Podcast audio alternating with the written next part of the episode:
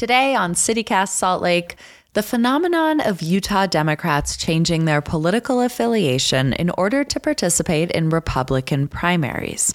And I'm chatting with lawyer and activist Eli McCann about why someone might or might not like the idea.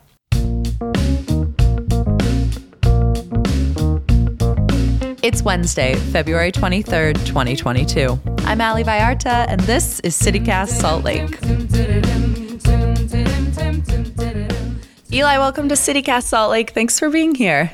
Happy to be here. Thanks for having me. I'm excited to chat with you about everyone's favorite topic, which is uh, political partisanship. Yay! And local political partisanship. It's it's an even closer dagger to the heart. Yeah. That's right. It's a deeper cut. My first question for you is: What is your ideological political affiliation, and then what is your political affiliation on paper? Are they different? Okay. Yes, they are different.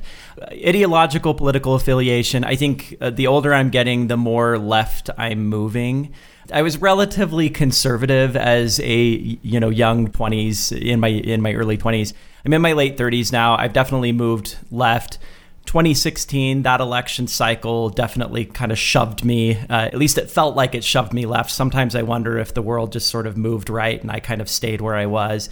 And yeah. so in this day and age, I definitely align more politically with the Democratic Party. I'm, you know, more inclined to support Democratic candidates, but my political affiliation on paper is Republican. And how did you get there? I got there in 2020, and I, like a lot of people in Utah, looked at the political landscape. There was a gubernatorial race that was happening. There were four candidates in the Republican primary, and there were a lot of us at that time who kind of looked down the next several months and realized, okay, we're in Utah. In this state right now, whoever wins the Republican primary is going to win the general election. Yeah. Democrats don't have the numbers. We can and should support in the end the candidate that we think is going to be the best. Right. But the the reality for us in 2020 in the gubernatorial race is one of these four people who is in the Republican primary is going to be our governor. Yep. And they were not all created equally. They all they were across the spectrum within their own party. And for me, as somebody who is very allergic to Trumpism, mm-hmm. uh, two of those candidates were terrifying to me. And two of them were people that I did not align with very much politically, but they were people that I felt like I could have conversation with and that, you know, you, you could reason with. Right. And so for me, I thought, okay, well, if I want to have a say in this election and keep the worst from happening, the only realistic way I can do that right now is to register as a Republican and participate in that primary. Yeah. I think a lot of people came to that process as well during that gubernatorial election. And to be clear, like the thing that I think a lot of Democrats were doing very specifically was registering as Republicans to vote for Jon Huntsman because he was believed to be the more moderate candidate but it's not a new phenomenon necessarily in Utah. It feels a little bit new in federal politics, but locally, it's something that I think a lot of people have been doing for a long time. When I first moved to Utah, I worked on a Senate campaign and I was up in Tremont talking to a county Democratic Party chair who told me that they were registered as a Republican. And I was like, what? You're the party chair for the Democratic Party. And it, they were like, especially in local politics. Yeah this is how you have a say. Yeah, it doesn't make sense to refuse to participate in the conversation that has the most power in your area. And I think that's what a lot of people on, on kind of a local political level and in state elections, federal elections in Utah, I think a lot of us have kind of realized that that well, if I if I refuse to register as a Republican, that might feel good in some way because I'm taking a stand, but I'm also refusing to participate in the conversation that's ultimately going to make the decision. In some ways, it's a low lift. It's a single piece of paper. It's filling out a, a form. It's getting it done. It's about it's as easy as registering to vote, right? But mm. on the other side, I do think for a lot of people, it feels icky or uncomfortable or more than that just like frustrating because it's like why do i have to compromise my values in order to feel like i have a say? That feels sort of terrible. You've been pretty vocal about this decision to switch your party affiliation or to yeah. be you know engaging in this process this way. What kind of feedback have you received from your circle We're two years out from that 2020 gubernatorial election. I think people have actually warmed up to the idea a lot more in the last couple of years. It seems like in 2020, there was a lot more consternation around this idea. Uh, ultimately, I think our participation in that election did help us avoid the worst of what could have happened. And I think people are kind of realizing that, wait a minute, we all got involved, and then the, the far right extremists didn't decide who to put on the general ballot. Yeah, I understand that there might be an impulse to feel a bit icky to register as Republican. But the problem there is that we have so often thought of our political affiliation as our identity. And in this situation, our political affiliation is not our identity. It's a strategy to make sure our voice is heard. And if you think about it from a strategic perspective instead of an identity perspective, it's so much easier to be like, okay, well, I don't really like what's happening in the Republican Party, and I am going to make my voice heard. And in order to do that, I have to fill out a form, and show up and vote in that election and have my voice heard. And if you think about it in those terms, it doesn't feel so icky. I've had pushback from some people. Um, and I've had some really, really positive, healthy conversations with people. And so it's been a matter of having that strategic conversation. This is not a tactic of being sneaky in any way, as far as I'm concerned. You know, obviously we're we're very open about what we're doing. We're saying there are elections happening in our state, and we want to be knowledgeable voters who are participating in those elections, and we're willing to go ahead and jump through the hoops that we need to in order to vote. Can I ask you what you would like to see change in Utah Democratic politics so that you don't have to register as a Republican in order to have a voice? It's a matter of voter makeup and voter education, I think. My personal belief is that Utahns are actually ideologically more aligned with most uh, Democratic policies. I agree with that. Yeah, more so than Republican. And I just think a lot of people don't realize that. I, you know, it can be very easy to get into a habit of just thinking of yourself as aligned with one political party and then not really critically thinking about a lot of the things that are happening within that party. And politics are really complicated and it can be really difficult to dive into every single issue and understand what they all are. I think in our state, we've sort of gotten into a habit of thinking of ourselves uh, as a whole as right leaning, you know, Republicans. Um, and so, one thing that I think we need to continue to try to do better, Democrats in our state need to tr- continue to try to do better, is educate voters on th- these are what our actual policy objectives are, and this is how they align with the values of Utah. Utah is such an interesting state because mm-hmm. it is a red state, but we tend to pass a lot of progressive policy faster than any other red state and frankly faster than some blue states. I'm involved in LGBTQ advocacy, for example. We are surprisingly really progressive on LGBTQ issues. You know, we're, we're the first, I think, the first red state to ban conversion therapy. We were one of the first states, and I think the first red state to pass broad sweeping uh, employment protections for LGBTQ people. That shouldn't happen in a state that is truly, you know, a far right leaning Republican state we're progressive in the way we talk about immigration, uh, is another example. We're obviously progressively minded when it comes to our thoughts on welfare in our state and how we should be treating our neighbors.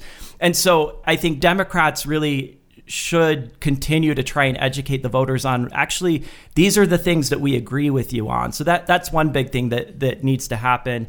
But right now in our state, Democrats just don't have the numbers. They, they don't have enough people who understand or who agree with that ideology.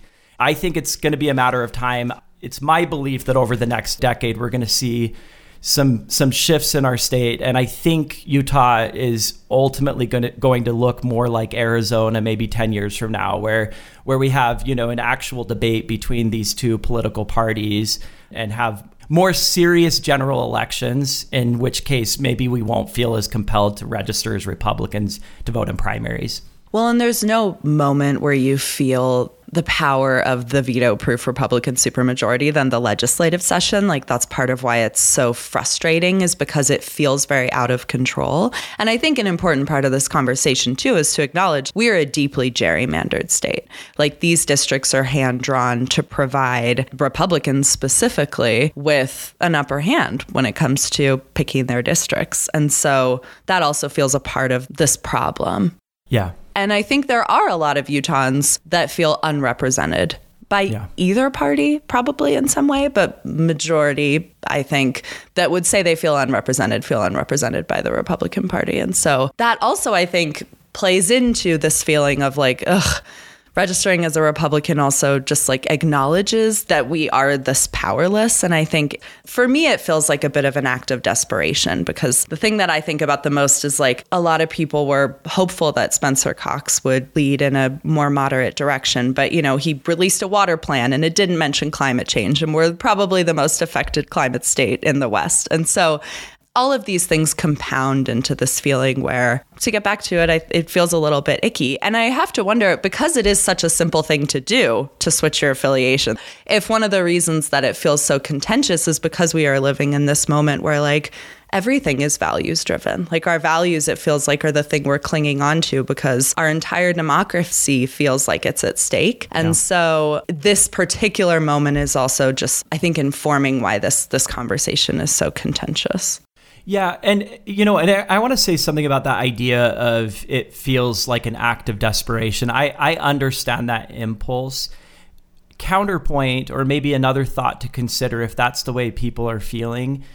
Far right Republicans in our state do not see what we're doing as an act of desperation, and they are terrified of it. Hmm. And the, the evidence of that is one, they talk about it. You know, they, they don't like that people who tend to vote for Democrats or registering as Republicans. That makes them mad. But two, they're trying to make it harder for us to register as Republicans. You know, they passed legislation last year to move the deadline by which you would have to register as a Republican in order to participate in the Republican primary. It used to be that you could do it just a couple weeks before the primary. Now you have to do it a few months before. Why are they doing that? They're doing that because they don't want us, they don't want you to register as Republicans and participate in these elections. And what does that tell you? It tells you that they see that what we're doing is an effective strategy to make sure that extremism isn't the voice that wins in the end. And they want extremism to win in the end.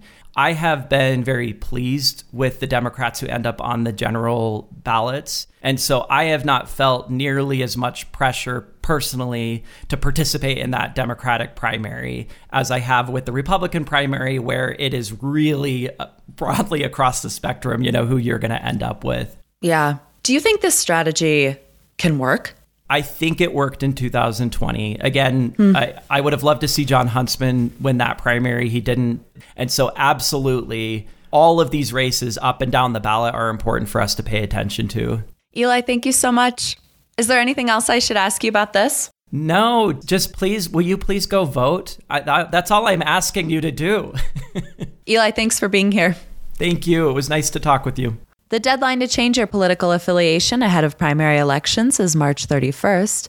If you decided to change your affiliation to participate in this process, I'd love to hear from you. I'd also love to hear from you if you decided not to. You can leave a voicemail at 801 203 0137, and we might play it on the show.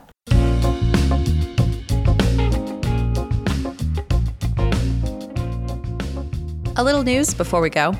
I want to highlight some reporting in the Salt Lake Tribune about the number of Utahns who are food insecure 410,000. And food insecurity just means that you're having trouble affording enough food.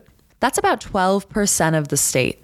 Reporter Stephanie Russell talked with folks at the Utah Food Bank who said that over the course of the pandemic, the number of families they serve has tripled.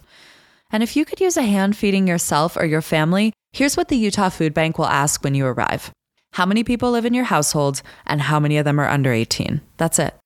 If you've got some extra time or resources, the Utah Food Bank could use a hand. They need volunteers to help with mobile food drops. They need food. At your next event, you could host a food drive or just do one with your friends and family. And they need donations. You can find info on all these means of support at utahfoodbank.org.